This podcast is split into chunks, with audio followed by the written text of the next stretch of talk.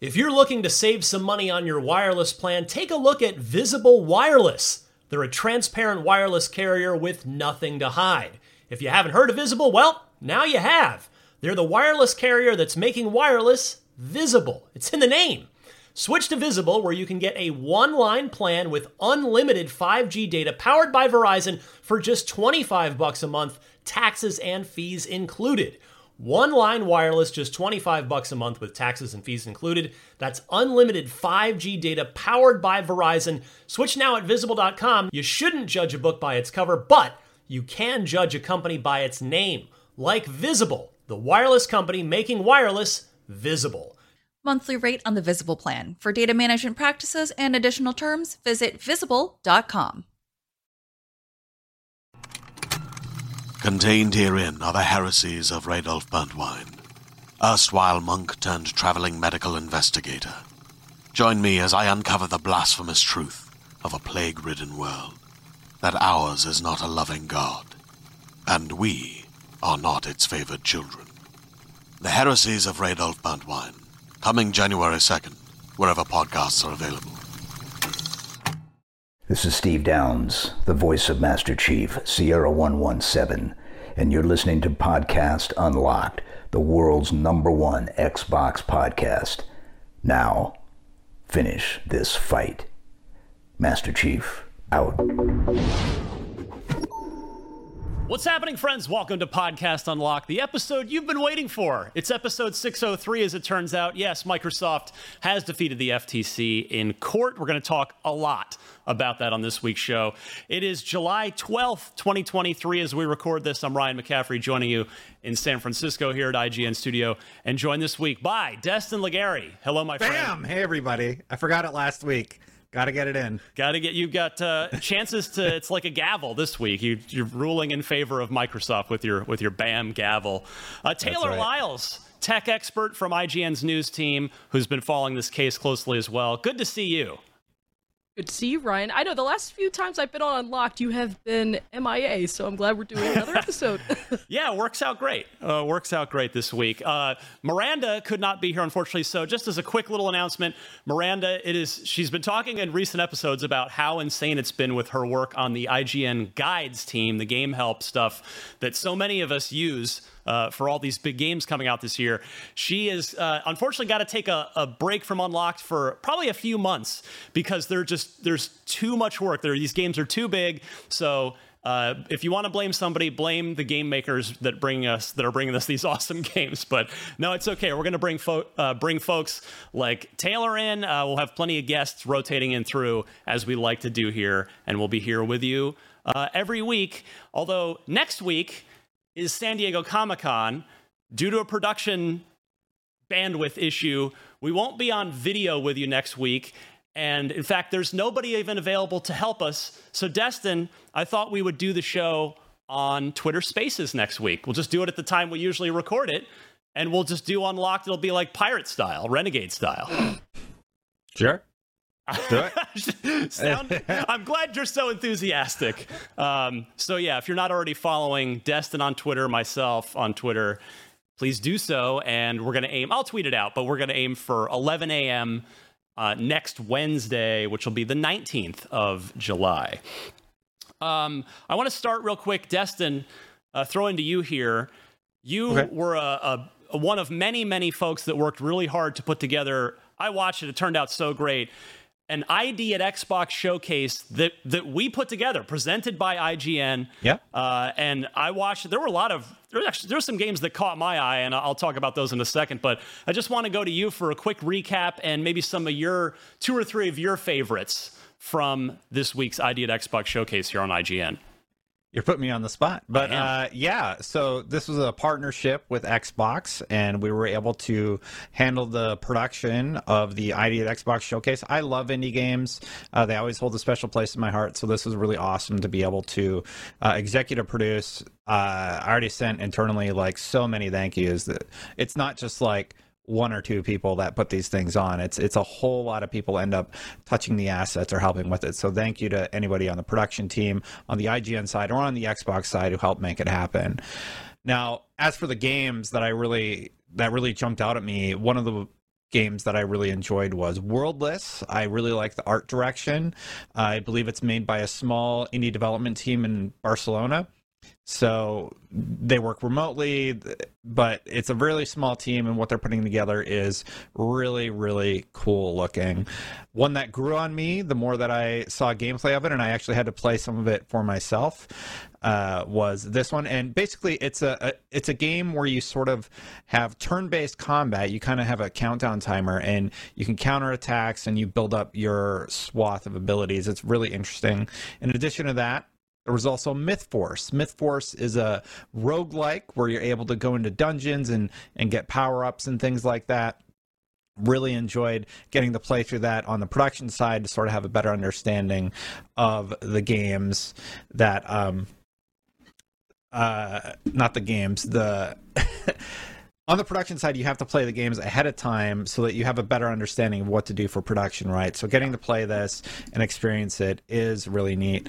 And I made it the opener of the show, but I'm blanking on the name of it. So Monolith Requiem of the Ancients was one that really impressed me, so I put it as the opener for the show. I really like the the design of it. It's it's sort of like a Zelda game, but with like a lot of combat. Like that's the vibe that I'm getting getting from it, but uh, that was the reveal trailer. I really enjoyed the design aesthetic of it. There have been a lot of these smaller games from like the OMNO team that created an ID at Xbox game not that long ago. But uh, yeah, this one just looks really, really interesting to me, and I, I, can't wait to learn more about it. But those were my picks. I don't know if you meant for me to go that long, Ryan. It's okay. But uh, there were it was a lot, a lot of cool games. Yeah, it was a lot of work. There's about 20 something games that we revealed or revealed that were coming to Xbox. So um, definitely check out the trailers at least or the the roundup montage video we did or the collection article. I believe Taylor, you did that, didn't you? I did. Yeah. Yeah, I wanted to go to Taylor just get her a quick few picks on on the standouts from this thing. Yes, so I really liked Texas Chainsaw Massacre. I'm pretty excited about it. Uh, I played a little bit of Dead by Daylight, and I was kind of bummed that I didn't really have a chance to play a lot of Friday the 13th before that kind of shut down. I mean, I know it's still kind of going, but its its its support is fleeting as we speak. So that was pretty exciting that we're getting Texas Chainsaw Massacre. Although Dead by Daylight's still a good game, but you know, it's good to have options in in different genres and things like that. And also, I really liked Stray Souls. Ryan, you did yeah. a, like a preview of it uh, like a f- couple months ago, and I loved your preview. I remember the developer had also DM'd me on Twitter like in 2021. They had like did a soft announcement for it like on Steam, and just learning more about this game, the fact that we have like a release window. I was like, yes, I love horror games. Let me play this game. Um, I, I I'm I'm excited to learn more about it. Good stuff. Yeah, uh, you you both have mentioned a couple of mine, but the highlights for me are very. I think it might, Destin it might have been the second game uh, in the showcase was a new Hellboy game that had a really neat art style to yeah. it. Uh, that looked awesome. You already mentioned Myth Force, but the you didn't mention at least the the key detail that that was the real draw for me. It literally looks like a 1980s Saturday morning cartoon. Like it would air back to back with He-Man and the Masters of the Universe. So there, there's He-Man nods in the gameplay too, like Yeah. with some of the narration. It's very early, but I'm. I, it seems like it has a lot of potential. Yeah. So I love that. That just, I mean, I'm a child of the '80s, so that that uh, hit the hit the nostalgic point for me. And then uh, Taylor, you mentioned it. I, I had a chance to play actually a while ago, so now it's who knows how much better it is. It's going to be way more polished. But Texas Chainsaw Massacre was super fun over a year ago when I previewed it, and that that preview blew up. It did over a million views on IGN's YouTube. So clearly, there's a lot of that kind of Dead by Daylight type interest in it, and it was really fun. That and that that game's coming out. It's it's it's almost the poor that poor game for I mean granted a million views is nothing to sneeze at but it's it's not the biggest name of what's coming out in August and September but yeah that's that's coming right up and I believe correct me if I'm wrong I'm pretty sure that one's launching into Game Pass I think that was part of the part of the uh, an, an end of the trailer there it mentioned that so I'd have to check my notes. But I'm, I believe it did. I think I had, I mentioned it in the roundup, and I'm pretty Yeah. sure it, it said that it was going to be day one on Game Pass. I was like, wow, even more But- reason for me to play it. The Yeah. challenge is what's coming to Xbox versus what's coming to Game Pass. Because like Axiom Verge 2 was announced for Xbox, but I don't believe it was announced for Game Pass. So like Right. that distinction we tried to address with the the intro slates. Yep. So like just uh, peeking behind the curtain a little bit. Yeah, I was like trying to illustrate. Okay, this one's just Xbox. This one's Game Pass. You know. So yeah, if you if you missed it, again, check out Taylor's roundup article, or you can just go back and watch the the stream on IGN or IGN's YouTube channel. Uh, Or 'cause do it- both. Yeah, exactly. Both. There was a ton of great stuff. A lot of uh, great indie games on the way for Xbox. Kind of across the board, like like you're saying, Destin, some really like smaller scale, tiny team projects up to like we had what Everspace 2 was in there as well, which looks I mean, Yeah. you know, looks like a much kind of higher higher budget per, kind of game. So it, it's it uh, runs the gamut uh, of what's what's going on with ID at Xbox these days. For sure. All right, you've all been waiting uh, for our talk on the big news of the week. First of all, thank you to the gaming gods, or really just just uh, Judge uh, Corley. Is that her name? Yeah. Thank you. I'm Jacqueline Scott Corley, and it's Hey, just- it's not over yet. I know it's not over yet, but um, Yeah. big step. And yeah, just so glad that uh, I'm not thanking her for the verdict. I'm thanking her for announcing it before we recorded the show. Oh yeah. so many people were tweeting that at me because we all know it's just it, it's it's classic with this podcast where there's always something big that pops after we've recorded. So we were on the we were on the good end of it this uh, this time. Um, so yeah, we'll talk FTC here momentarily, but first that, that I mentioned at the top that we'll do Twitter Spaces in lieu of a proper podcast next week because of San Diego Comic Con. All of our production resources are being aimed at that. So uh, IGN will be at San Diego Comic Con 2023, celebrating the biggest pop culture event once again. Uh, we'll have full coverage for you on IGN, all of IGN's channels, starting Wednesday, July 19th, running through Sunday, July 23rd. Live coverage. We'll be doing our, our classic San Diego Comic Con live show with celebrity guests, all kinds of stuff, starting on Friday, July 21st, and running through the next day, Saturday, July 22nd.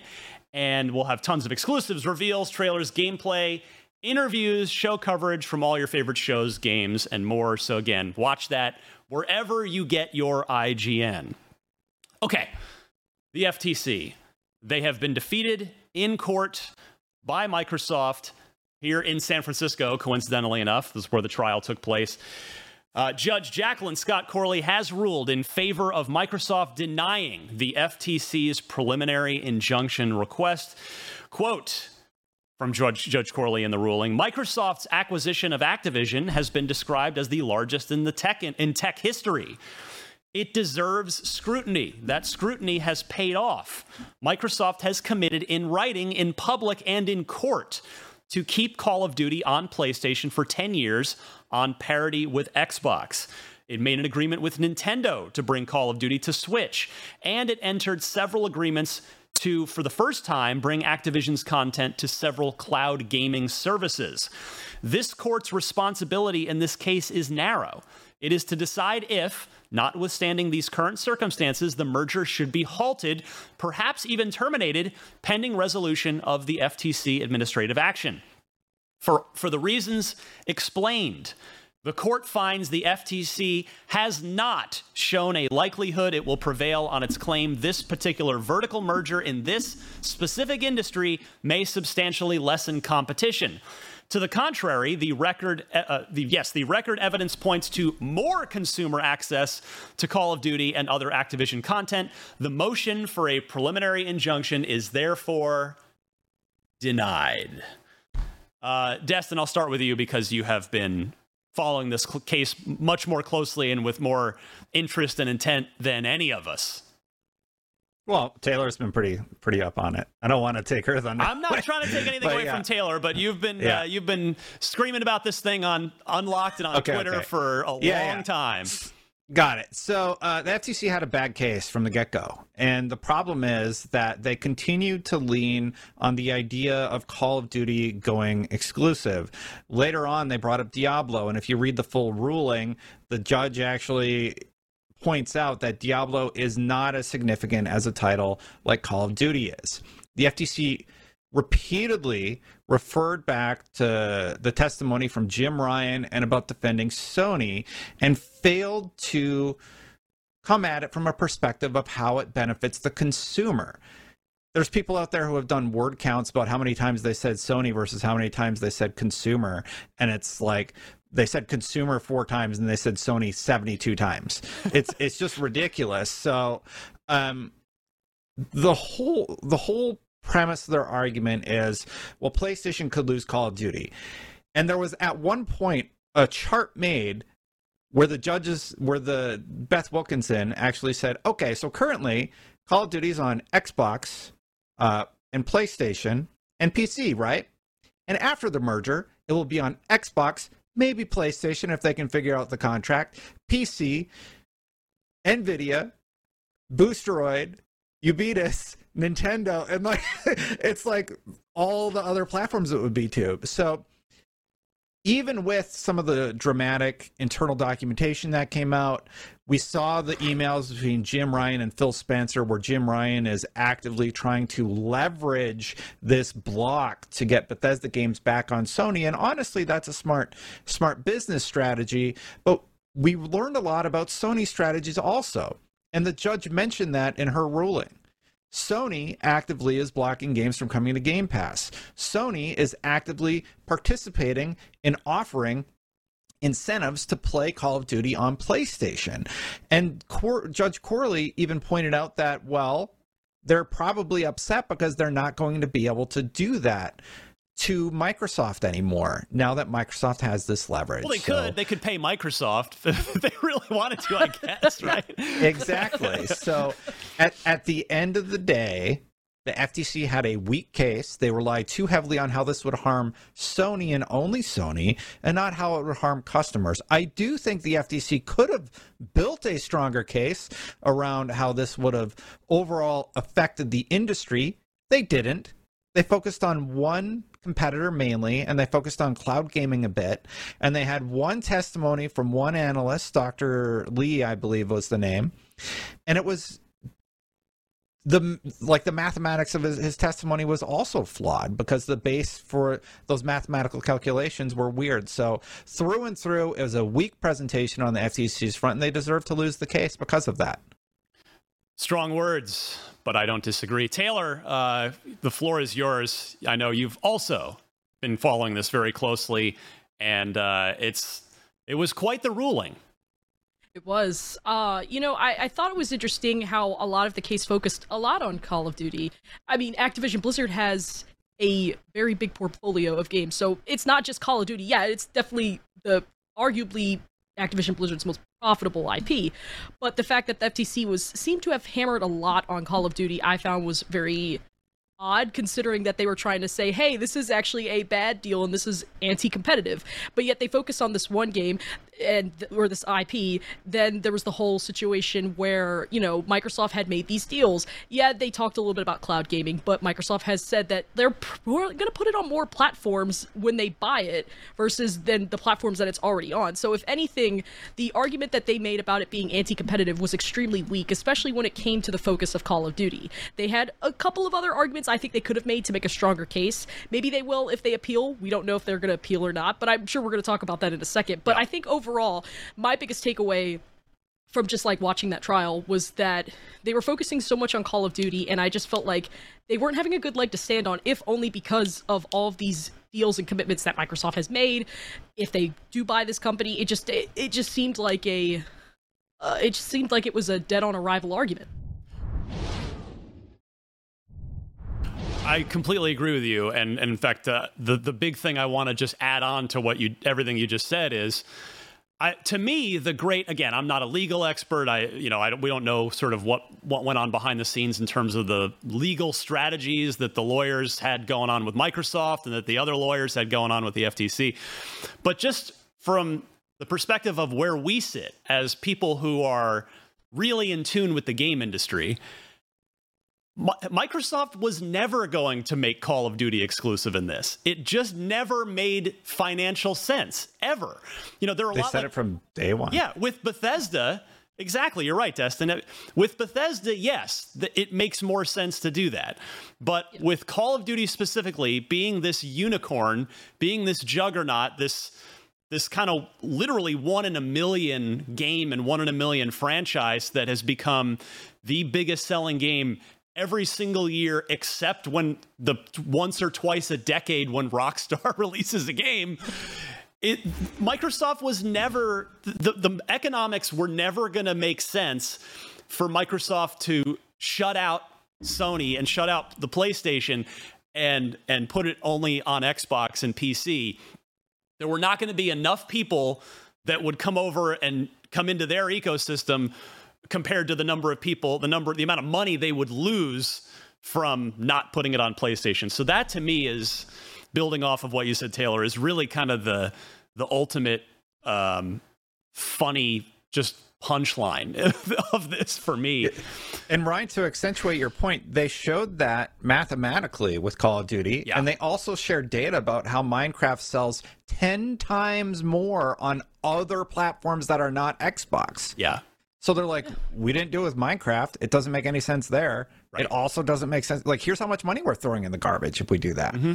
Yeah, probably so. PC and mobile, I would suspect, is most of that on Minecraft versus with Call of Duty, it's there's going to be a much heavier percentage of it that's PlayStation. But you're right; it's it's yeah. it's still making the same point that it would be idiotic of Microsoft to. Uh, to throw PlayStation sales of Call of Duty completely in the garbage. Um, there were plenty of reactions around the internet. Uh, let me read you Phil Spencer's statement here, real quick. He he tweeted a, a short thread a statement saying, We're grateful to the court for swiftly deciding in our favor. The evidence showed the Activision Blizzard deal is good for the industry, and the FTC's claims about console switching, multi game subscription services, and cloud don't reflect the realities of the gaming market. Since we first announced this deal, our commitment to bring more games to more people on more devices has only grown.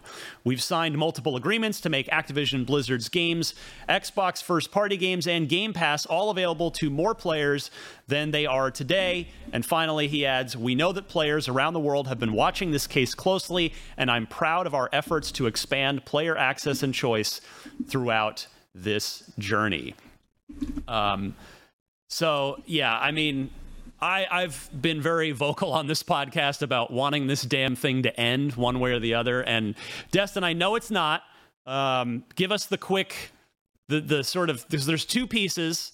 We'll talk through both of them. Destin, real quick, give us the the first piece on. We're not even done with the FTC. Okay. Well, they might appeal. Is that the piece that you want me to go into? Well, and they, and the formal trial. Those are the two. Yeah.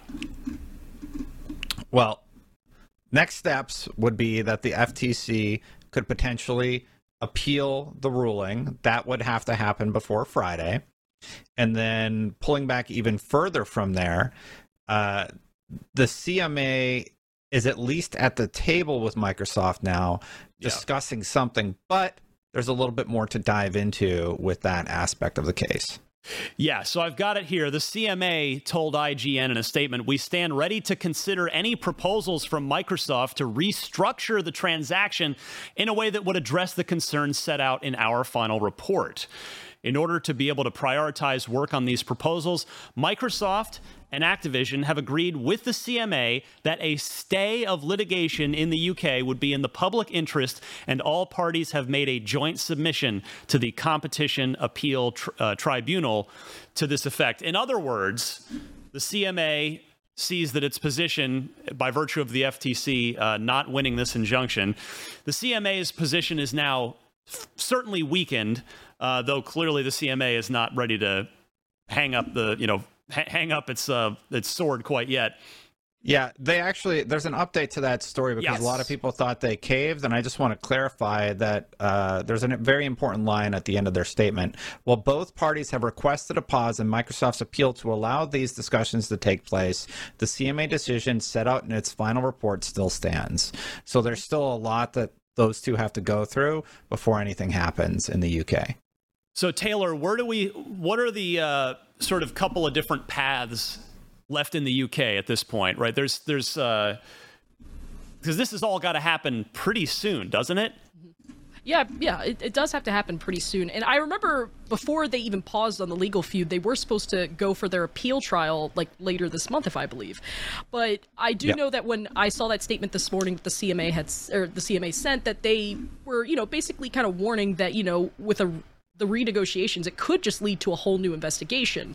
Now, I know that when the CMA had rejected the initial proposal to buy for them to buy Activision Blizzard, they cited cloud the cloud gaming market as like the issue, saying that it would be a monopolization of it. I still think that's kind of weird, just given the fact that they made all these deals with all these companies, especially like GeForce Now. But and I so I thought it was interesting that they said that, if only because I feel like I feel like their cloud gaming argument was already weak, but the fact Yeah. that they had said this was even more interesting. It felt like to me that they were trying to find a, I, I suppose, a smoking gun in the situation. That's why I was really intrigued when they had sent out that statement after the verdict came out, saying, "You know what? Let's pause our battling and like let's go back to the table and talk about this." Now they could just go forward with the appeal. I do know that there was that hearing. I don't know if they're going to reschedule that or whatever. I guess that just depends on like what happens with this the renegotiations. But if they're still on this hill about cloud gaming, I just I think it's going to be the same case that how it went with the FTC. And I, want to touch on the FTC just really quickly Please. because I know that Bloomberg reported today that they that the FTC was likely to appeal, but I could also Well, see them not can, I- can I? Sorry, Taylor. So I actually Yeah. read that story. It's literally one analyst in Yeah. that story who says they're leaning towards appeal, and then another Mm-hmm. analyst right below that in that article says they would have a very tough case if they went for an appeal. So Yeah. that's probably not in the cards. So that Yeah. Mm-hmm. Bloomberg headline is sort of. I don't know. I don't know how true that is yeah. because Reuters also reported that that's just not going to happen. Like the FTC has a huge uphill battle. Sorry to interrupt Mm-hmm. Yeah. you. No, no, no. I wasn't. No, no, no. I was agree. No, no, no. It's fine. I was, Yeah. and I was about to actually follow up on that, where I was saying that I, I seriously doubt that they are going to appeal this. I, I mean, just reading the verdict, I feel like already kind of just answers their question of like this just seems like a fruitless witch hunt.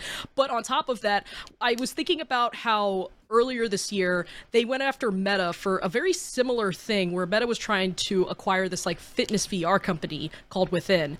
And Yeah. the FTC lost that case there was rumors that they might appeal it they decided not to appeal it. Meta ended up acquiring that company. So i just feel like i personally would not be surprised if the ftc just decided to just throw this out the window. I mean i feel like everything that judge corley had mentioned in her verdict i think it doesn't there's not a really whole lot more that they can do with what that is. I mean again we don't know what the ftc is going to do. Uh, i know they got to make a decision soon but i would not be surprised if they just decided to give this up because i just don't think they have really a strong argument to make anymore at this point There's a quote from 2015 about when the FTC does decide to, you know, continue pursuing something like this, and it reads as follows FTC has modified its rules of practice to address what happens to administrative proceedings challenging mergers after the agency tries but fails to obtain a preliminary injunction in U.S. District Court. Under the revised Rule 3.26, when FTC seeks a preliminary injunction in the courts and loses, the administrative litigation now will be automatically stayed if requested by the merging parties in the administrative proceeding. This stay will allow the FTC to decide on a case by case basis whether it would be in the public interest to continue pursuing the administrative litigation. In other words, a win by the merging parties in district court now effectively halts an administrative challenge to a merger. This has not been the case since 2009 when the rules last were changed, and that was from uh, Jones Day Insights back in 2015. And I, as far as I know, this is done. Like this- it would be a unique situation if they were to continue pursuing the case, given the circumstances. And as we've noted, how weak their case seems to have been. That would, would Mm-hmm. seem like uh, uh, quite the uphill battle uh, for them to just continue to burn our our taxpayer resources. By the way, Yeah. to uh, continue to pursue this, which uh, that's another that's another piece that we haven't even really touched on. Um, Microsoft's Vice Chair and President Brad Smith saying, We're grateful to the court in San Francisco for this quick and thorough decision and hope other jurisdictions will continue working towards a timely resolution. As, we, as we've demonstrated consistently throughout this process, we are committed to working creatively and collaboratively to address regulatory concerns. Uh, Activision stock popped on the news. I haven't checked Microsoft. Up nine points. Um, Microsoft was down. Okay, interesting. Uh, maybe because I think they- it might be because of the layoffs. They, they Yeah, did have yeah, layoffs recently, so Yeah, uh, sadly, the same day, yesterday, uh, that this came in. Um, so that was another piece of it, and of course, the the other sort of reaction is Oh, Microsoft's up today, so what we've been seeing. points. The, the other reaction being what we've been seeing out there from you guys in the community. Uh, a lot of Xbox fans very happy because a because this is over. This is pretty much pretty much over. Over. And, and B, uh, Des- damn less. it, Destin, don't don't do this. Don't you put that evil on me, Destin. Um, What am I going to talk about when the case is over? What am I going to do with my life? how about It's talk so about cookies. here's an idea: video games. How about those? Oh, okay. Yeah, uh, there's plenty more of those coming out this year. but uh, but yeah, the the Xbox community was uh, was celebrating. The Sony fanboys were reeling. It's you know if if you if you kind of wade out into the into the deep fanboy waters, it got it got pretty hilarious out there. Um, Well, I, I think one of the more compelling, for lack of a better term, conversation that we've seen is about Judge Corley's son, a disclosure that was made at the beginning of the trial on day one. Her son works for Microsoft. So a lot of people are now saying that the FTC should have the case thrown out, et cetera, et cetera. However, that was disclosed on day one of the trial. If the FTC had an issue with it and wanted Judge Right. Corley to recuse herself, uh-huh. they could have made that request at that time. They did not. Separately, they requested Judge Corley's. I was I'm glad you mentioned Jurisdiction. that. I was Yeah. about to mention that too. Yeah. Microsoft wanted DC. The FTC wanted San Francisco. They got San Francisco, they which is Judge Corley. So they got what they It- wanted. In other words, Destin, what you're saying to to just kind of translate a little bit is the FTC wanted the case here because they thought they would have a better case, better chance of of their uh, injunction being granted here, Correct. Versus thought- if the case had been heard in Washington D.C. Correct. And there was, I believe it had something to do with the, the so called gamers lawsuit that's also taking place in San Francisco that Judge Corley is also presiding over, which currently I believe is at a standstill. It's not like gone, it's still happening. Yeah. But yeah, so the FTC thought they had a better chance here in or there in S, SF, and it didn't pan out. Their case is just weak. That's the problem. So the conflict of interest notwithstanding, the FTC could have done something about it. They didn't. So now to go back because they lost, I just don't think that helps them anyway. You know, All right. So let's talk now because we've got, yeah, we've got some time. What now? That is that is where I want to pivot this conversation to. Um, now I should stipulate here that these are just going to be our. This is our educated speculation. Uh, no one knows kind of exactly what either company is going to do next, but uh, what we do know is that Call of Duty will remain a multi-platform game. Diablo 4, big Blizzard game, already out as a multi platform game. So is Overwatch.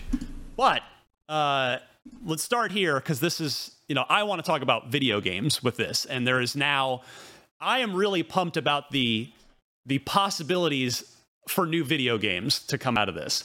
So there I think there is a strong chance that future Activision Blizzard games outside of these mega franchises cuz as we all know that's basically what Activision's been all about with few exceptions over over the last, you know, 10 plus years. They make mega franchise games. If it's not going to make them an eight-figure amount of money, they don't bother making it. Like they don't make sort of little smaller hits. You know, they were in the the toys to life business with Skylanders for 5 minutes until it stopped being like a, a, a mega, you know, mega successful thing. They they cut the cord real quick on that. You know, we got a Tony Hawk 1 and 2 remake that was excellent. Didn't make enough money. Tony Hawk's gone again. So, my point is uh, this is a, this is a publisher that has made its entire business on the back of these mega franchise kind of games, but there is the possibility now, there is the potential now for new games that aren't necessarily in that category uh, to, that can that can be good for Game Pass, can be good for just the the sort of uh, creative diversity of of Activision Blizzard to get made. Uh, and I think those games, anything new that might come out of this moving forward, those might end up being Xbox exclusives. Taylor, do you agree or disagree with that? Yeah, no, I would. I, I think that's fair to agree. I, I wouldn't be surprised if you know there was new IPs that were being made and Xbox decided, you know what, we're gonna make these console exclusives. I mean, they can't really say that's anti-competitive. It's a new IP. It's not like you know, it's not like they're saying the, the next Call of Duty is just gonna only be on Xbox and things like that. So it wouldn't surprise me if they do go that route, like they did after they purchased all those Bethesda properties. But you know, in terms of these like bigger, you know, kind of like too big to fail kind of IPs like Call of Duty, you know, I could still see those being multi-platform, if only because of that whole mindset of like, oh, this is too big to fail. This this is like our next big hit. But I mean, it, it'll we won't know. Only time will tell. But I can't remember. Uh, Destin, you might be able to uh, correct me if I'm wrong. But I think the the deadline for the merger was uh, July 18th. I don't know if they pushed that or It's Tuesday, next Tuesday. yeah. Yeah. Okay. Yeah, which I believe is the 18th. I think you're correct. Yep. Yeah. That is all accurate. So, Destin, Uh, are, are you with me on well- that? Well, real quick, Yeah, go ahead. I am. Mike Ybarra is also. Mike Ybarra, if you're not aware, he is the president of Blizzard Entertainment, and he tweeted the following 15 hours ago. We have so much coming from such talented teams. Some people told me years ago Blizzard was a sleeping giant. To them, I say the sleeping giant is awake and in full force. Players are the center of everything we do and always will be. We are just getting started. Well, we know they have a survival game in the works. That's the one big Blizzard thing. That, Well, I mean, uh, doesn't that get you a little bit hyped? That got me kind of hype about them like revisiting their dormant IPs, and it comes right after the trial. Clearly, there's an energy with with people at Microsoft, people at Activision Blizzard that's that's coming to life. I I see it. I don't know if you do. Maybe I'm crazy. well, you are crazy, but you're the kind That's of fine. crazy I like. So it's all good. Um, so yeah, I think I think we could start to see we could still get plenty of Xbox exclusives out of this. Um, out you know with some new stuff that's going to happen, and let's this is this is going to be my favorite part. There's a lot more to talk about, but this is what I want to zero in on for a few minutes. Here are some of the games in the Activision Blizzard vault that could potentially be resurrected. And I'm going to start with one of my favorite developers forever. I mean, I've loved these guys. It has personally made me sad inside uh, of what their fate has been. Uh, now, granted, they've they've been very successful doing what they've been doing. And I'm talking about Raven Software. So they were acquired by Activision 20 plus years ago. They were bought a long, long time ago by Activision. And they uh, made their made their name on Heretic, which was the first Doom engine game. It's summed up as medieval Doom, is the kind of quick medieval fantasy Doom. They made a sequel to that called Hexen, which kind of kind of leaned a little hev- more heavily into the magic aspect. It had a few three different character classes. Uh, one of my Heretic and Hexen, I adore those games, and I am f- very thrilled that our super producer Red has has B-roll of this going on right now. This What's is, this This one? is Heretic right here. This is Cool. this is Heretic. Yeah, the crossbow, which was you know e- each each weapon kind of was just like an analog to a Doom weapon. So that that was like the shotgun basically. But it's different. Uh, That's cool. It's it, I I love this game. I don't know if it would like Doom. uh, The original Doom for me holds up. I, I haven't played Heretic in long enough to see if it still holds up. I think it probably would. Uh, it had Bungie's great- redoing mar- marathon. Let's get our, our heretic going on. okay, yeah. Hold that thought for a second. So you got he- Heretic and Hexen from Raven. Raven also made Soldier of Fortune, which was an outstanding first-person shooter in the late '90s, I believe, and that was also so. Raven's whole thing, they were really tight with id Software.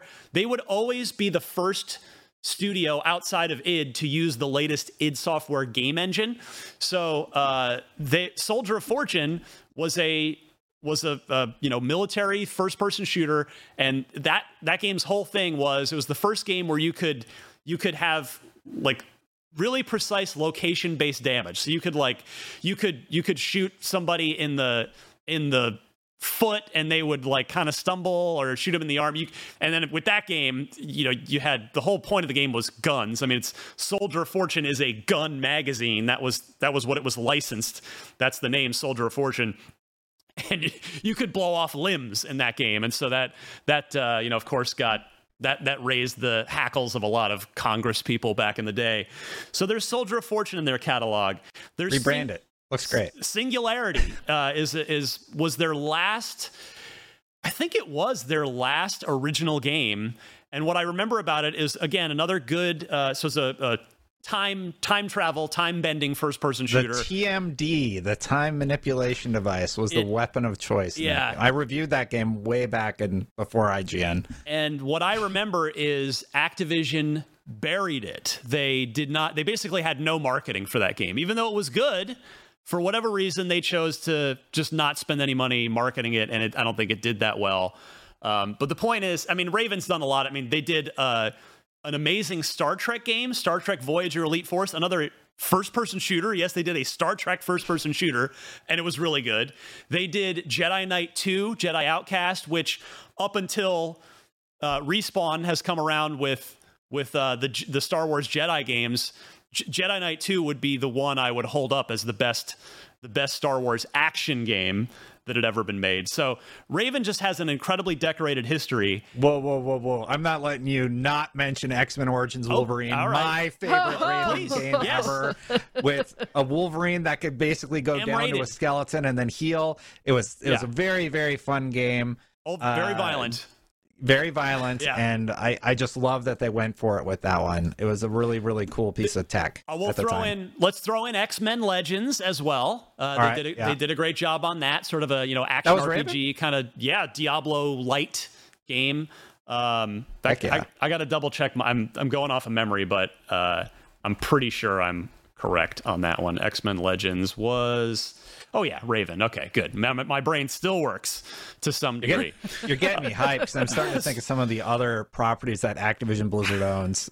So, yeah, So some cool uh, stuff. So anyway, so starting just starting Raven alone, I feel like you know, and, Yeah. and what I mean by Raven's fate over the last decade is they have been a Call of Duty support studio. They are like the the the man behind the curtain of you know uh, they're they're the, they've been the right hand developer to Treyarch, Infinity Ward, or Sledgehammer.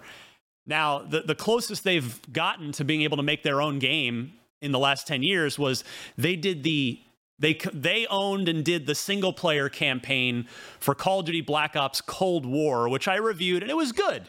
It was good.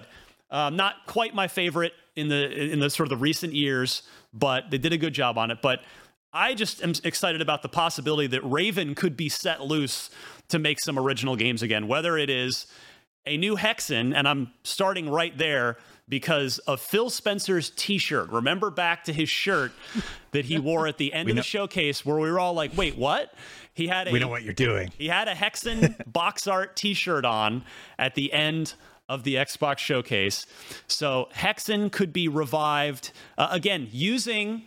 Once this goes through, they can use id. They could use an id engine again. They can use id tech because they, you know, id got bought by Bethesda, but now it's all under one Microsoft roof. So I, I know a lot of the old school developers, a lot of the uh, longtime talent is still there at Raven. So you've got the strong possibility of Phil Spencer bringing that Hexen t shirt to life.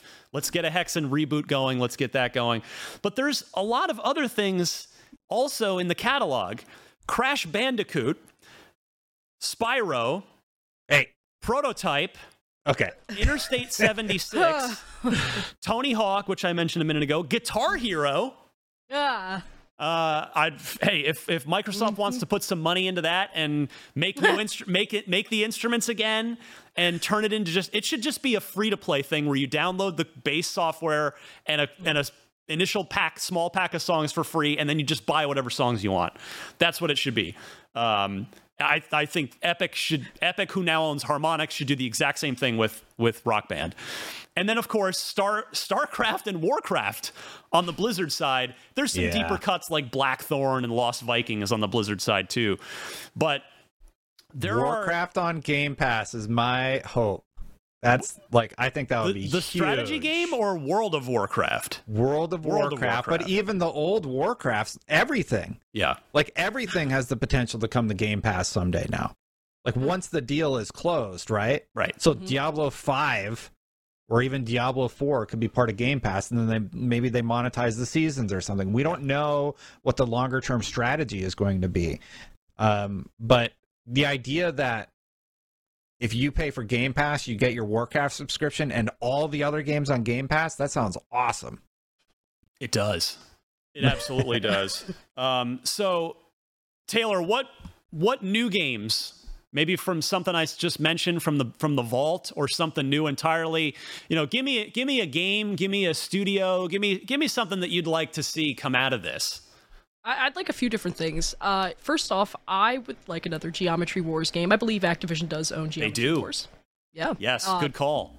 peak 360 game game that you gotta own in the library It- like absolutely like it's like if someone's like hey I'm, I'm thinking about starting a 360 collection what's some of the games i should get geometry wars go for it uh but yeah guitar hero would be great. And yeah i agree with you ryan. They should just make it like free to play and then just you know release song song packs uh, similar to like what uh, beat saber does. I know beat saber's not a free to play game but they do have frequent updates where they're doing you know song packs from like artists and things like that.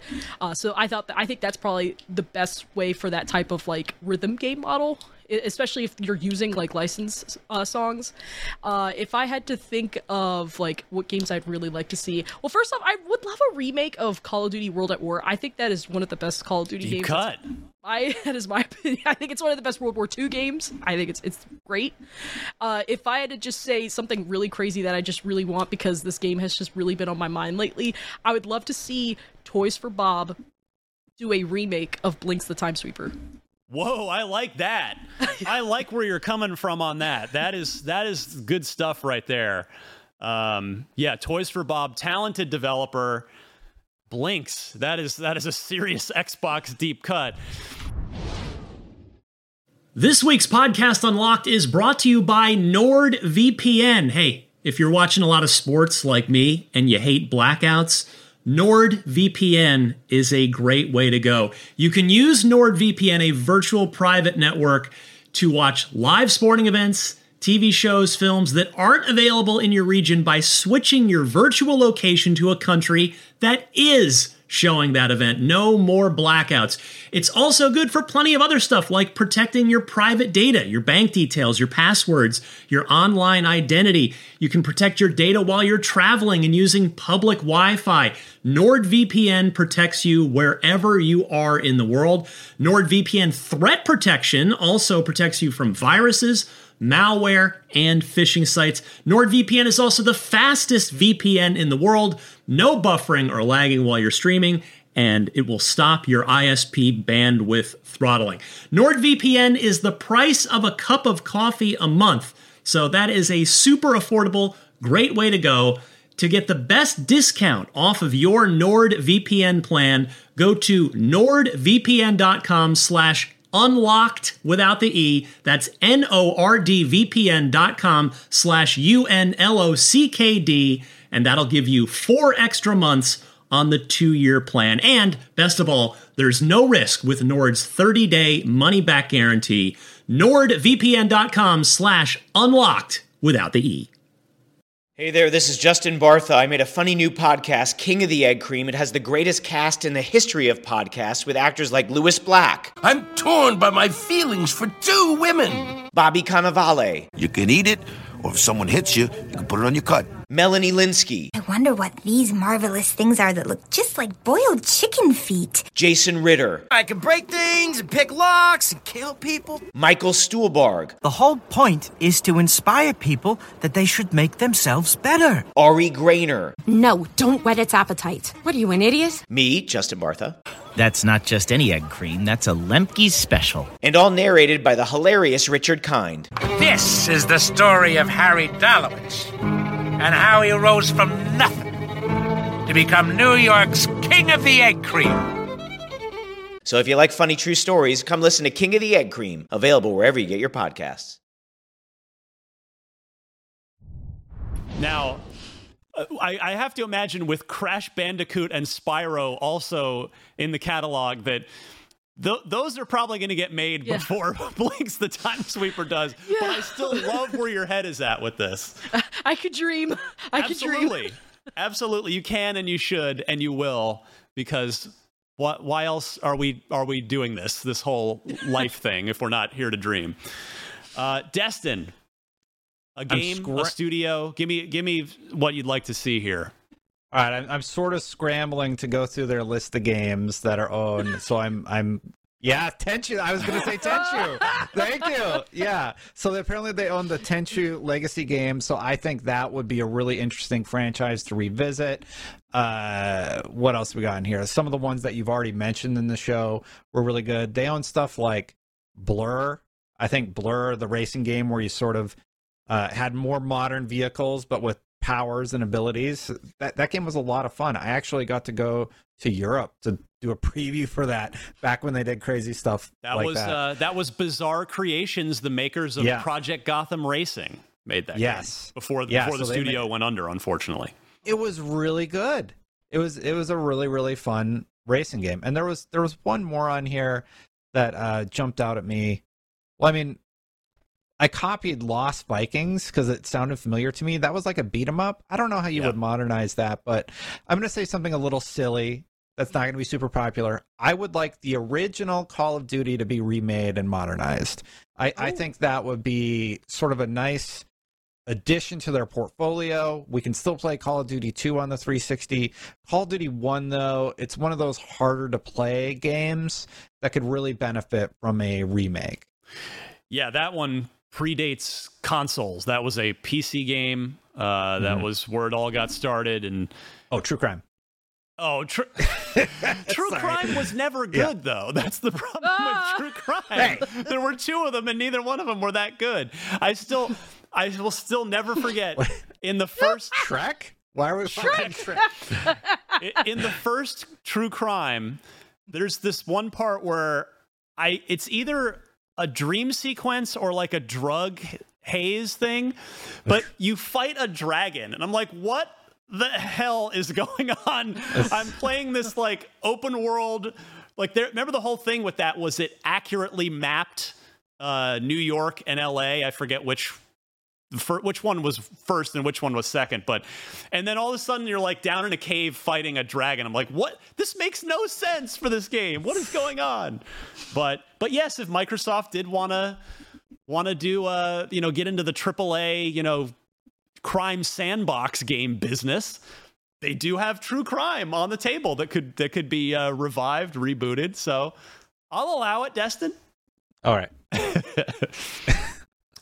So the point is, yeah, there's a lot of stuff in the catalog.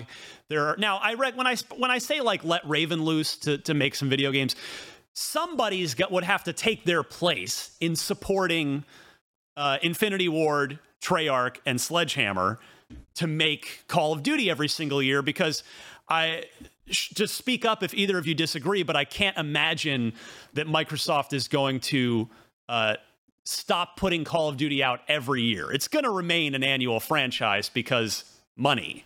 Uh, that's just why would you suddenly, you know, cut it back to like once every other year, make it a, a biannual franchise?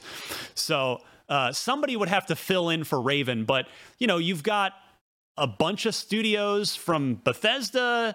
You've got your own internal, like you could build up a new team. Like you could fill that gap if if you feel like the potential of Raven to go make something new and exciting and good and profitable is, you know, is is is there. So I I do recognize that you can't just pull Raven or anybody else off of the Call of Duty support work they've been doing, but that can be solved for.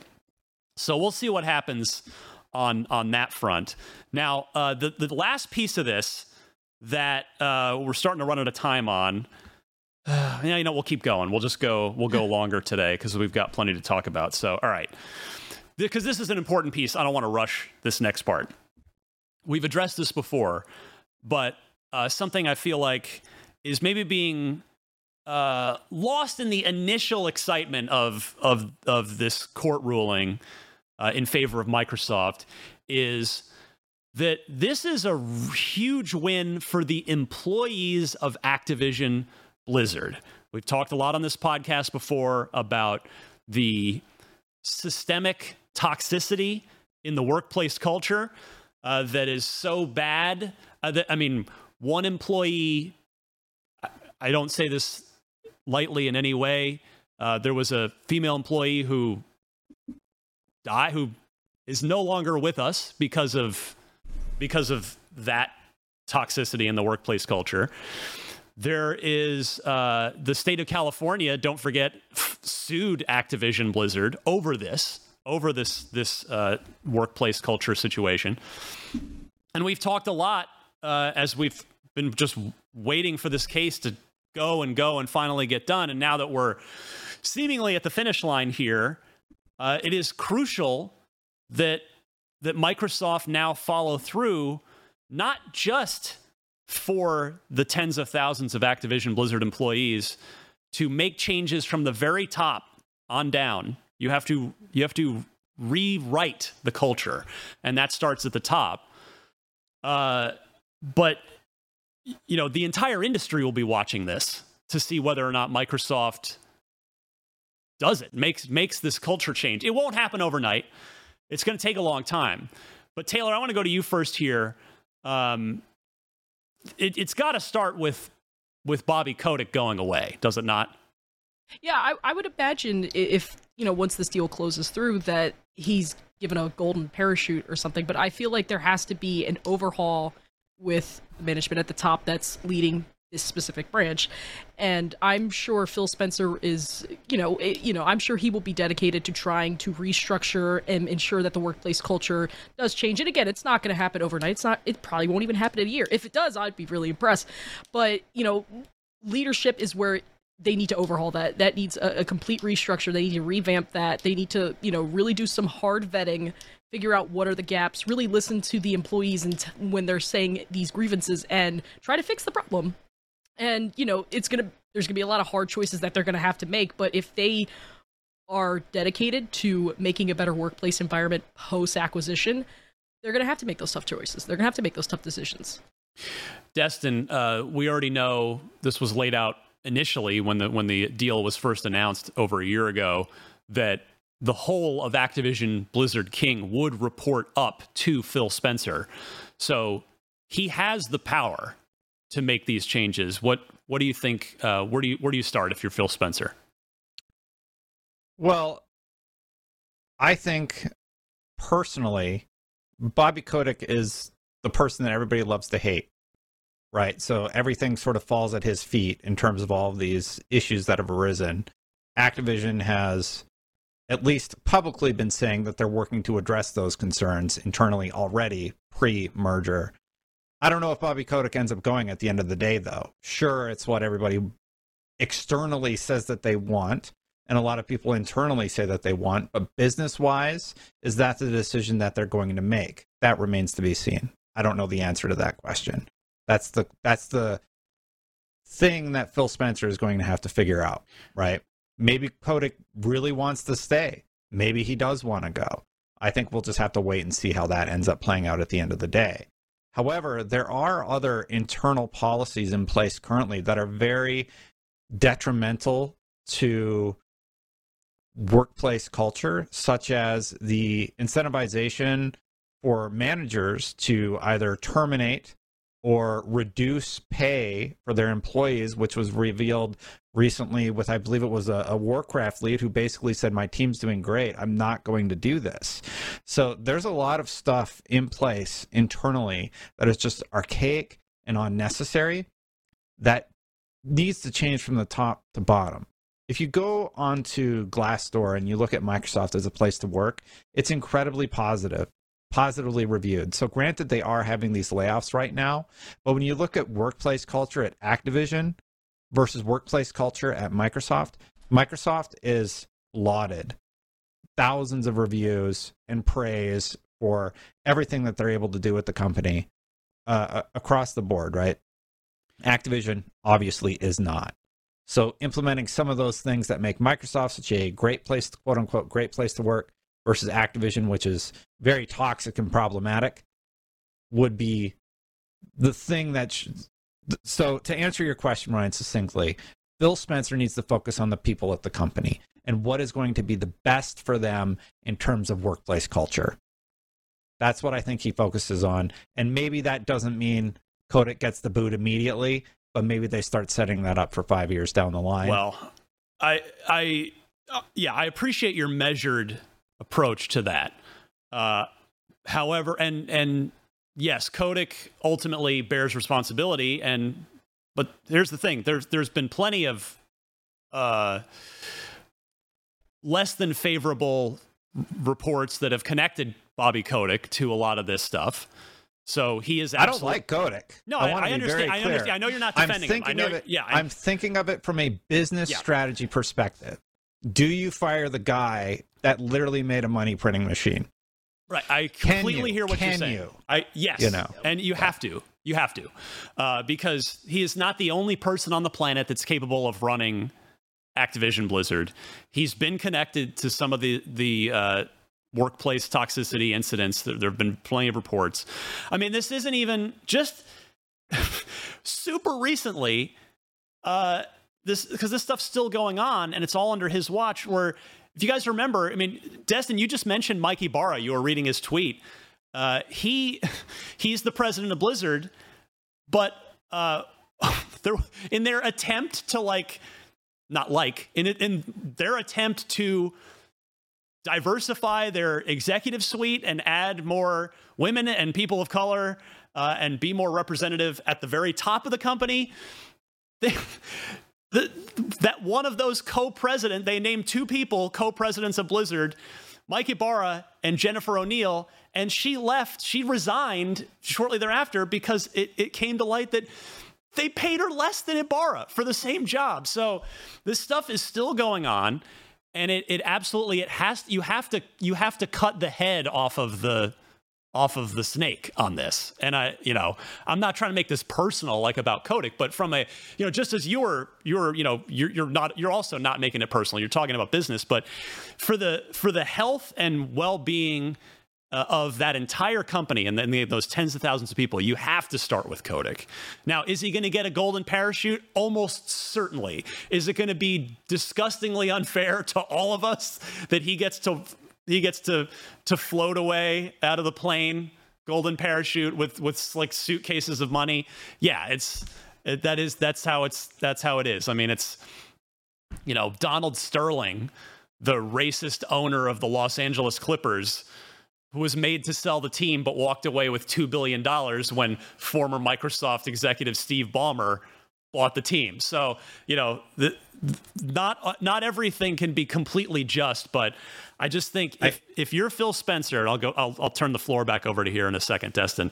If you're Phil Spencer, the entire industry is watching the tens of thousands of employees that you just acquired that are now that you are now responsible for are watching you've you've got to start at the top and you've got to you've got to make that very uh, no doubt again to your point difficult change from a just raw business dollars and cents perspective but you've got to do it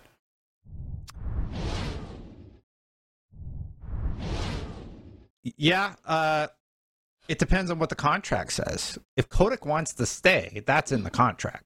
So it's not an option, right? So it's not about what we want, it's about what they've agreed to term wise. And if Kotick has baked into the agreement that he gets to stay at least on the board for a decade, then that's part of the agreement, right?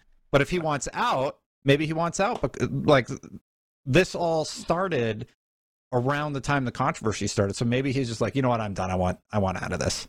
So maybe that's part of the agreement also. I, we're just not going to know. So regardless of what we would like to see, it comes down to what are the terms of the agreement?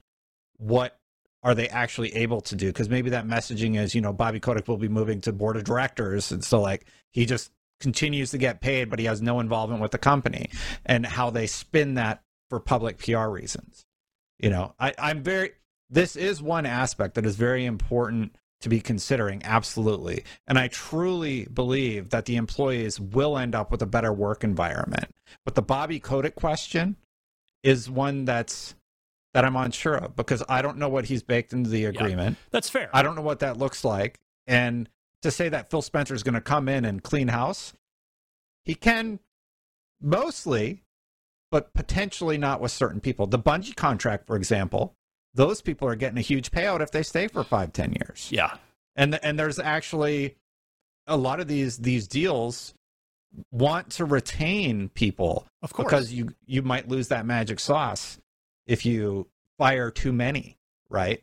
So i don't know what they're going to do. It's it's a very it's a question I, I, have no insight into because we don't know what's going on in terms of the business contract. Yeah. Yeah I, I, it's it's a good it's a fair point on on your part to that we we just don't know what because uh, clearly that that had to be addressed in the in the acquisition offer when Microsoft made it, it mm-hmm. you know that that the entire division would report up to Phil, and there has there had to be something in there of okay, you know, does Kotick stick around? Does he? Can they buy him out? You know what? We just don't know that, and I guess we won't know till it happens. And I also want to make clear, Kotick's not the only problem, not the only sort of guilty oh, yeah. party. It's yeah. that's why I'm talking. It but it is it does have to be you know it's not just one person and well we fixed it. We're all set. We got a new ceo we're we're fine now. Everybody's yeah. going to be great. That's uh it, it's going to take a lot more than that. Um their their whole internal infrastructure has structural problems. Yes. So it's bigger than just bobby. Yes. Is is what i want to highlight. Like what what would I personally want to do? I'd probably want to fire Bobby Kotick, like given the reports about what he said and everything like that. But that's not the business world. That's not the reality of the business world and how you can do things with these contracts, right? So I don't know how Microsoft like litigates that. Well, Taylor, the the good news is in terms of if if you're an Activision Blizzard employee today, uh, you're you're a you're a developer working on you know working on one of their projects. You've you've got to I would think feel at least optimistic because as Destin alluded to with you know the Glassdoor stuff, which is which is one uh, one sort of way to measure uh, and sort of take take the temperature of of the company culture. But you look, Microsoft, would you agree, has they have been not just talking the talk, but also walking the walk in terms of creating healthy, diverse workplace cultures for their teams, not just on the gaming side, but but a- across the entire company. Would you agree with that? Yeah, I would agree with that. I think you know, I think uh, with the recent verdict, I think Activision Blizzard employees, I would think again, I can't speak for them, I don't work there, but it wouldn't surprise me if they were you know happy about this. I think if anything, I feel that you know them being bought out by Microsoft, this would help you know kind of restructure and make this the you know the best place to work. I mean, if you know what Destin was saying that there's a lot of reviews about people saying that Microsoft as a whole company is you know, you know is one of the best places to work. So you know, being bought out by a company that already has that kind of workplace culture, you can imagine they'll do some type of you know implement some type of changes that'll make it better for companies that they are, all that you know that are recently acquired. All right, there's one more mini topic on this, and that is is Microsoft done making acquisitions? Because you know it's, no. it's not every day you you spend sixty nine billion dollars, uh, but you know the question is if we now take a sort of 10,000 foot view of the Xbox Game Studios portfolio, which includes Bethesda, which will include Activision, Blizzard, and King, we learned in this trial how how much the mobile piece of it is is really appealing to Microsoft, not just not just the sort of core gaming side. Are they done, Destiny? You've already chimed in saying no. Uh, please, please elaborate. What do you think uh, we, we might have a see whole them do presentation. Next? I could bring it up if I could find it, but we have a whole presentation about like 50 companies that they're looking at acquiring Companies like IO Interactive, makers of the Hitman franchise, uh, they were actually looking at Bungie before Sony ended up making that purchase. There are talks about Sega. There's talks about Square Enix, that deal that fell through. And now we see Final Fantasy 16, a game being lauded that's exclusive to the PlayStation platform. Xbox was getting hammered by Sony, so they opened their wallet. Their options were open our wallet or die. And they started buying. So no, they're not done. I don't think Sony's done either. I think we're in acquisition season for like the next five years, and then the industry is going to reset, and we start to get newcomers come into the space. So no, I don't think anybody's done buying. I want to come back to your your Sony piece of it. I know we're on an Xbox podcast, but I do think that's that's worth discussion. But Taylor, I want to go to you here. Is Microsoft done? What might they do next if you don't think they're done? You know, I know that that that Sega said they were not going to get bought out anytime soon, but I would like to see that honestly, just only because I just want Jet Set Radio Future to come back. but uh, you know, it'd be interesting. I mean, like Destin said, there was like that whole little short list they had of like studios they were looking to acquire. It would be interesting to see them acquire IO Interactive, but will they? I don't know. I, but you know, I, the last several years, Microsoft has really been on a buying like a buying spree, and you know, I just feel like it's right now at this current state, it feels somewhat of a diminished return. So eventually, I would like to start seeing a return on the investment from all these studios they've already started acquiring, because right now it just seems a little Eh, it, felt like a mixed bag personally to me. I mean, Psychonauts 2 was great, and that's probably the only game that I've really liked that Microsoft has, you know, kind of obtained post acquisition when they, you know, bought Double Fine. But I would hope that in the next like couple years, I, I know Starfield's coming out soon. I'm really excited for that. But I, I just feel like at some point, when are they going to stop buying and start really focusing on actually making stuff that they yep. bought in the first place? Because it's one thing to buy all this stuff and then just let it sit in the basement and rot forever. Yeah, well said. I mean, it's uh, that's been the source of Xbox gamers' frustration for the last year plus of like, all right, you bought all this stuff. We've been watching you make announcements since 2018 of of all these big acquisitions, and where is it? Where is everything? And and yeah, you're right. Starfield. I mean, yeah, you know, Redfall was Redfall. We're not going to relitigate that, but yeah, it's uh, Starfield is is where it should start to literally and figuratively pay off for Xbox gamers. Forget about for Microsoft, for us. Um, I guess it won't. It'll literally pay off for Microsoft. It would figuratively pay off for us as players. Um, so yeah, that's that's uh, that sentiment is is well stated, well well said. Uh, so Destin, as promised, I want to circle back to you. You mentioned Sony. Yeah, I mean they they they probably can't sit still after this, right? I mean, it they, they've just had you know, th- this is a blow to Sony. You know, they'll still have Call of Duty, they'll still have these Blizzard games, the bigger stuff, but you know, they're they're going to lose their whole big, you know, content marketing deal with with Activision uh, for Call of Duty. It's you know, they're we're not going to necessarily see Call of Duty advertised as effectively a PlayStation game anymore. So th- they've probably got a, a move or two that they're going to be looking at after this? Yeah, uh, I think Square Enix is going to be the big topic that a lot of people are going to be going to over the next few days or a few months. Uh, more immediate, though, I do think that they need to make a decision about signing this deal or not signing this deal because you're referring to the the 10 year deal the on the table for Call of Duty that, that Microsoft has said, hey, here you go, just sign it.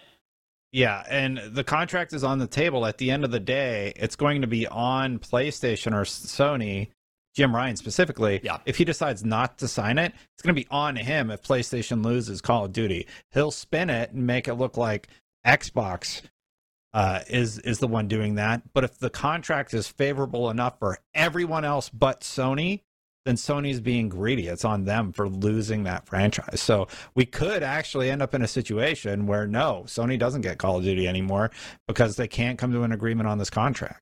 So the most immediate thing in my mind is once this deal is done, they get to the table and they get their pen out and they start signing the agreement so that they can lock it up for their gamers from a business perspective. But he's trying to do this leverage thing so they get Indiana Jones and they get Starfield and it's it's not going to happen. They played hardball. They got caught with their hand in the cookie jar, and now they got to, you know, pay Microsoft if they want to continue having access to these franchises. They're just like, no, you lost Bethesda. That's basically what Phil's response was to Jim. So, yeah. Taylor, there's no way that Jim Ryan is is that bad at his job that he would he would uh, out of hubris lose the entire Call of Duty franchise on his platform right there. He they would the they'd, he'd be fired. The board would get would justifiably get rid of him in that scenario. Yeah. Yeah, I mean, we saw in that we saw in that poorly redacted document about how big Call of Duty was to PlayStation. So if they do not, you know, if this deal goes through, which it, it the the the road seems like it is going to happen, or as Ryan's shirt says, it's going to sell. well, this But- is uh, this is the A's need to stay in Oakland. F. John Fisher. There, that's my that's my quick baseball uh, tangent here. Sell the team. Sell the team to somebody that'll keep them in Oakland and build the ballpark. Go away, John Fisher. Anyway, thank you for bringing that up. Let me crowbar that in there. You were welcome. I, I wanted to. I was trying to find the perfect way to bring that shirt, and I was like, I was like, wow, I'm, I'm finally gonna just like inject this in. but you know, I and we saw that poorly redacted uh, Sharpie document that you know saw how many. It, what I can't even remember the numbers, but it was. Uh, you know, Jim Ryan claiming that half of the people or something crazy like that that have a PS5 that all they play is Call of Duty. Like, come on now, you don't want if you know if the deal goes through, but you don't want to sign a deal and play nice with Xbox. Like, you're gonna have a lot of angry people on PlayStation, and a lot of those people eh, will jump ship because it's like, why? Not because Xbox wanted to gatekeep Call of Duty. It's because y'all didn't want to sign a deal. So Yeah, and, and to be clear, I know, you know, Destin, you're laying out something that could certainly it is possible, but there's just no reality in which in which Call of Duty leaves PlayStation entirely. It's just Jim Jim Ryan may not want to sign the 10-year terms that Microsoft has laid out, which seem to be fairly friendly terms based on Nintendo signed it and uh, a few streaming platforms signed it, but um, yeah, it, it's it wouldn't be great for Microsoft either, as we were talking about at the top. Like Microsoft, it is in their business interest for Call of Duty to continue coming out on uh, on PlayStation. So some way or Absolutely. somehow, yeah, the, it's it's it's not going to just disappear from PlayStation Five, but uh, Yeah. I mean, the only thing that they would really be losing with the deal is like, oh, well, PlayStation users, sorry, you ain't getting that uh that exclusive one week of or weekend or whatever for the beta that they've right, the been doing DLC, the last, like, that what, kind of stuff. Yeah, exactly. Yeah, I fo- so I it's found like- that M and A list. That's what I was looking for. but you know, so I feel like they are gonna go down, and you know, they'll make a deal eventually. I, but you know, I, I think with, I mean, I, it's quite obvious that whatever current deal that they have with Call of Duty, like they are not going to get those same terms. It would be absurd Yeah. to get those, at least in the in the context of like the exclusive content or the timed exclusive content would probably be the right choice of words here. Um, I'll I'll just finish with my quick take on on are they done or not, and I. I don't. I agree with you both. I don't think Microsoft's done. I think there will be more of this. I also think Sony will will be making more acquisitions too. I mean, they both. Well, Sony specifically has said as much. But um, for me, uh, I, I always like to come back to something that Phil Spencer himself said. Was it may have even been when we were interviewing him at one point here, where he talked about kind of the the shopping list of of genres, right? Like what if we we did a whole show recently about how Xbox has the the AAA Western RPG on on lock. They are good to go on those. They've got so many great ones. Uh, it's it's almost laughable how many incredible AAA uh, Western role playing games that, that are coming to Xbox. They've got shooters, they've got, you know, they've got a lot of stuff, but the one gap that I think still, even after the Activision Blizzard acquisition, the one sort of really notable gap are Japanese developed games of of all genres and I and I and I call that out specifically because you know we've we've all been playing games our whole lives. We've seen like Japanese game developers there is just it is they they make games in their own unique way that is different than how than how most western developers make them. I mean we get you know we've gotten there's so much incredible creativity and talent in in the Japanese game development industry. And Microsoft has exactly one Japanese game developer out of out, out of all of this. Again, even including Activision Blizzard King, and it's Tango GameWorks. And no, with zero disrespect to that team whatsoever, Shinji Mikami just left. So they're, you know, it's not that it's not that that makes that studio any lesser, but it just there's still that that whole sort of uh, area of expertise and talent that is lacking in the Xbox portfolio. So that's where I would I would be keeping an eye on Sega. I can't imagine like they've already got a great Microsoft and Sega have a long long long time great relationship going I mean going back to the Dreamcast cuz cuz if you guys remember the Dreamcast ran on Windows CE. Yes. So, uh, you know, and then it continued the original Xbox. There were so many awesome exclusives. Taylor mentioned Jet Set Radio. Panzer Dragoon Orta, Shenmue 2. Uh, there was a ton of great exclusive Sega stuff that came to the original Xbox, and that that relationship has continued. So yeah, I, I think Microsoft is gonna is gonna keep working on Sega, and and that could that could be a, a something that eventually becomes an acquisition situation, but because uh, that that does seem like the most natural avenue to acquire a a, a really talented group of of Japanese game developers. So we shall see. Uh, but I am very happy that we Microsoft got their win and that this thing's probably just about over. Hopefully, we can officially rubber stamp it by the time we do our Twitter Spaces show next week because that July 18th well, deadline will have passed. Yeah. All right, real quick. Let's do let's quiz you both in in unlock block trivia. Um, Stella's on some well-deserved time off after uh, being part of so many big productions here at IGN uh, in recent weeks, including that that ID at Xbox showcase that mm-hmm. uh, that Destin was was uh, also worked on. So I, I, feel bad that Stella won't be here to isn't here today to, to get a crack at the trivia, but you two get a chance. And and the scoreboard's wide open. I think didn't we say Destin? You're up two points, I believe. Let me double check my year. notes. Yeah, you're up two Add points. another trophy to my shelf back there. we shall see. I mean, we're in July. There's still plenty of 2023 left to go. BK writes in and asks, "What late night host and sidekick were an Easter egg in Halo 4? Was it Jimmy Fallon and Higgins?"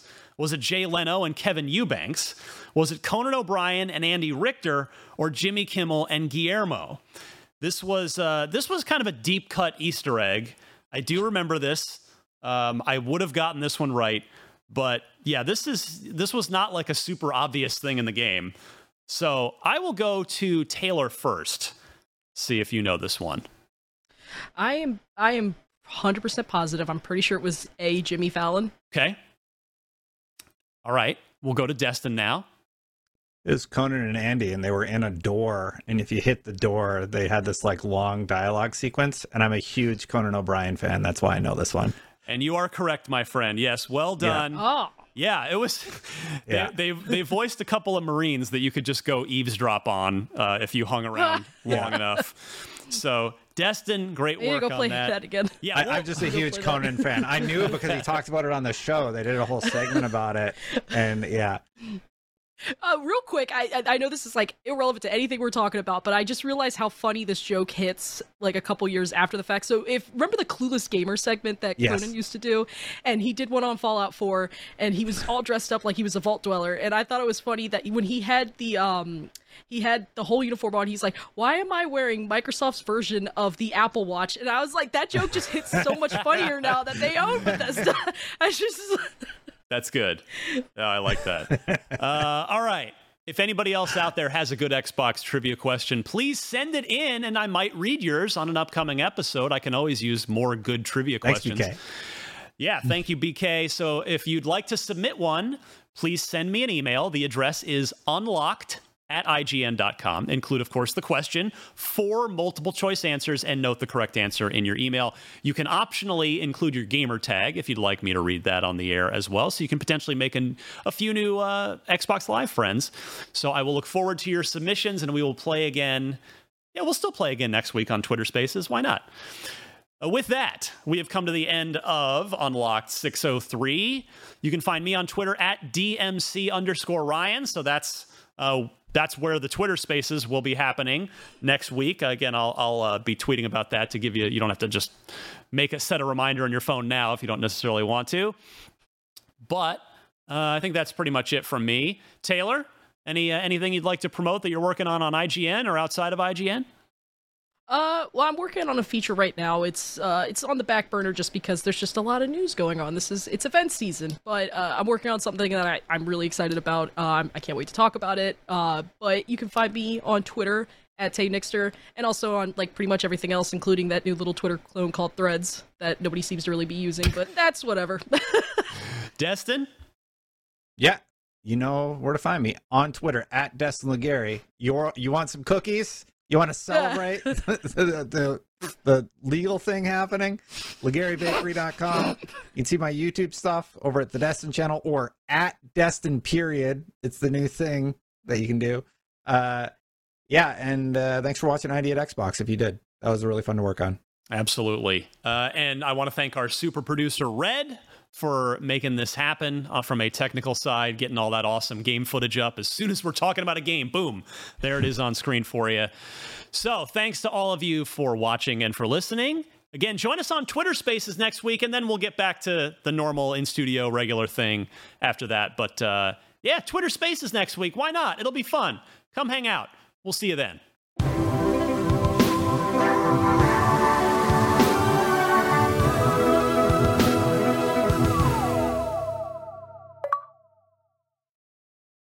Hey there, this is Justin Bartha. I made a funny new podcast, King of the Egg Cream. It has the greatest cast in the history of podcasts with actors like Lewis Black. I'm torn by my feelings for two women. Bobby Cannavale. You can eat it, or if someone hits you, you can put it on your cut. Melanie Lynskey. I wonder what these marvelous things are that look just like boiled chicken feet. Jason Ritter. I can break things and pick locks and kill people. Michael Stuhlbarg. The whole point is to inspire people that they should make themselves better. Ari Graynor. No, don't whet its appetite. What are you, an idiot? Me, Justin Bartha.